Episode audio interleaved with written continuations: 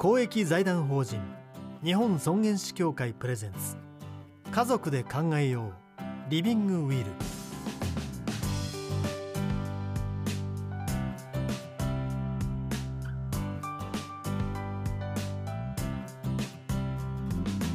皆さんこんばんは安藤博樹でございます。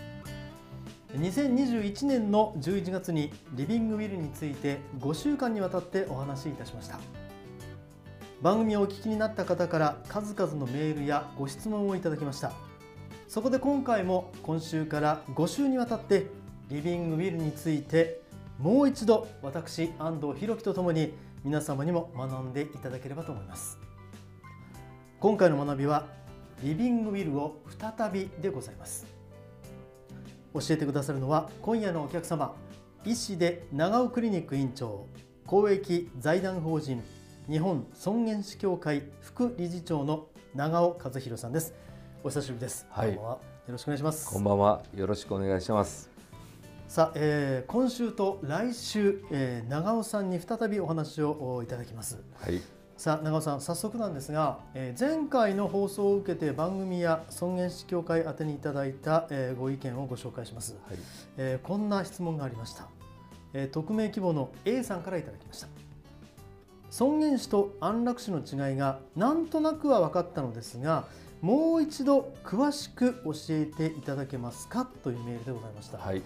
えー、私自身もですね前回のお話で、えー、尊厳死と安楽死違いは分かったつもりではありますが、うん。じゃあ誰かに説明するとなった時に、うん。これがきちっと説明できるのかえちょっと不安になるところもあります、えー長尾さんに再び、はい。尊厳死と安楽死の違いについて教えてはい。いただきましょうわかりましたはい、尊厳死っていうのは自然な経過の最後のことですね、はい。で安楽死っていうのはまだ、えー寿命が十分にあるんだけど医師が薬物を用いて、えー寿命を人工的に縮めてしまう最後のことで、まあ、両者は明確に区別されているということでございます。まあ、安楽死の場合強制的に命を止めてしまうというところがポイントかもしれませんね。そうですね。うん。はい。あのねえ A さん分かっていただけたでしょうかね、うん。改めて尊厳死と安楽死の違いを長尾先生にお話しいただきました。実際長尾さんは往診などで多くの患者さんを、まあ、見とったそうですね。はい。はいそうですね、うん。まあ在宅医療の現場でそう1500人ぐらいの方のご臨終を、はい、見てきましたね。うん。うん。やっぱりこう例えば末期がんなどですと、はい。痛みも苦しいというか、はい。あの聞きます、はい、えーもう一度こんな質問が届いています、はい。国立市のペインさんからのお質問ですね、えー尊厳死とは痛みなどが伴って苦しんでも何の医療行為も行わないことなのでしょうか、うん。えー長尾先生これに関してはいかがでしょそれはもうちょっと違ってて、うん実際には痛みの治療をしっかり行うこれ緩和医療あるいは緩和ケアって言いますけど、まあ、できるだけ、まあ、身体的な痛みを取り除くとともにやっぱり精神的な痛みうんも当然ありますよね。はい。それで社会的な痛みっていうのがあって、まあ、例えば仕事がもうこれできなくなるとかそれから魂の痛みって言われてるスピリチュアルペインに対しても医師や看護師がしっかりケアをするですから何もしないわけじゃなくて緩和ケアをしっかり行った上での最後ということなんですね。うんその痛みに対してはだからこその平穏死と言われるようなゆえんそうですかね穏やかな最後ということで平穏死という言葉も使われます。なるほど。あのその辺もね、あの国立市のペインさん、そういうことでございます。何もしない、何の医療行為も行わないということではないということですね。そうです。はい。あのなんとなくやっぱり皆さんの質問を伺うと。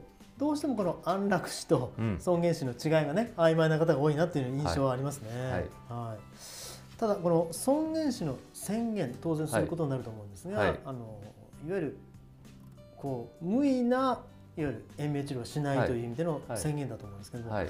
これ特に注意していることはございますか、そうですね。やはりあの自分の最後について、えーこういうふうにしてほしいと、まあ、延命治療はお断りというリビングウィルを書いてる方が増えてきましたね。うんうんうんええそういう方はやっぱりできるだけその方の意思を尊重しするように。はい。でご家族と話し合いを何度も繰り返して、まあ、その人の希望を叶えるということになりましてはい。え、まあ、だから在宅でお見取りをするっていうのはもうほぼ前例が尊厳死なんですね。うんうんうんえうん。だからできれば一筆書いていただければその尊厳死の願いは、まあ、日本尊厳死協会の調査では93%ぐらいの確率で、まあ、叶ってるっていうのが現実です。なるほど、はい、やっぱりご家族もちゃんと共通認識を持ってそうです。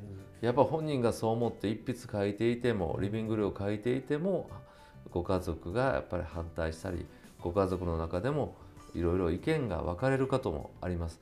まあ、そういう場合は先ほど言いましたように話し合いを繰り返す、まあ、これを人生会議と言いますけどね、はいはい。でもこの人生会議をやるんだけどやはり本人の意思をできるだけ尊重する形で、えー意見をまとめていく。これは医師や看護師やケアマネージャーが中心になって何度も、えー繰り返してそれをまあ記録に残しておく、えーいうことを、えー我々は毎日やってますね。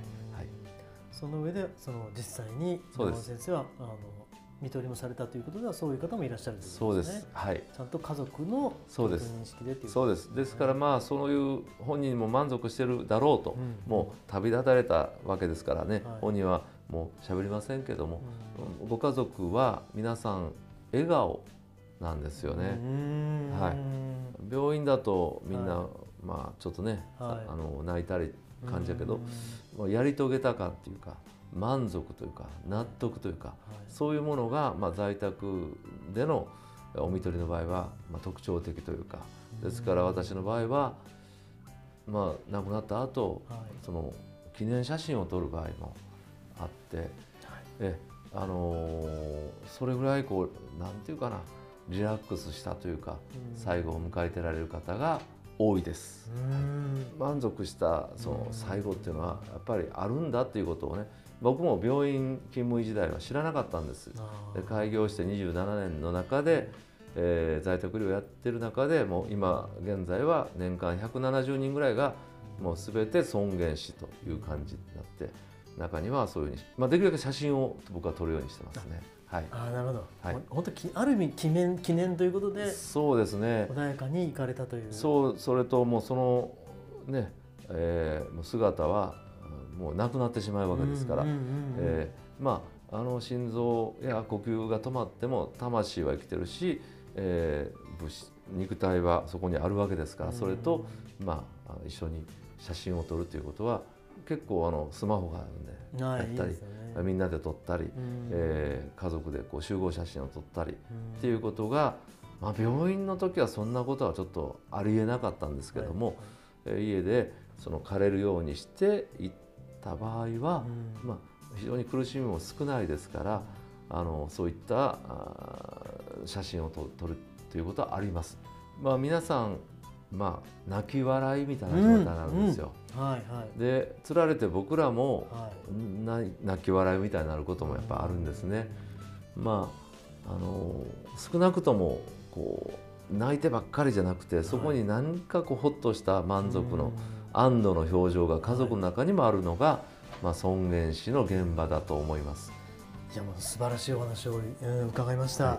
えー今日はですね、はい。えー医師の長尾和弘さんにリビングウィル尊厳死について改めてお話を伺いました。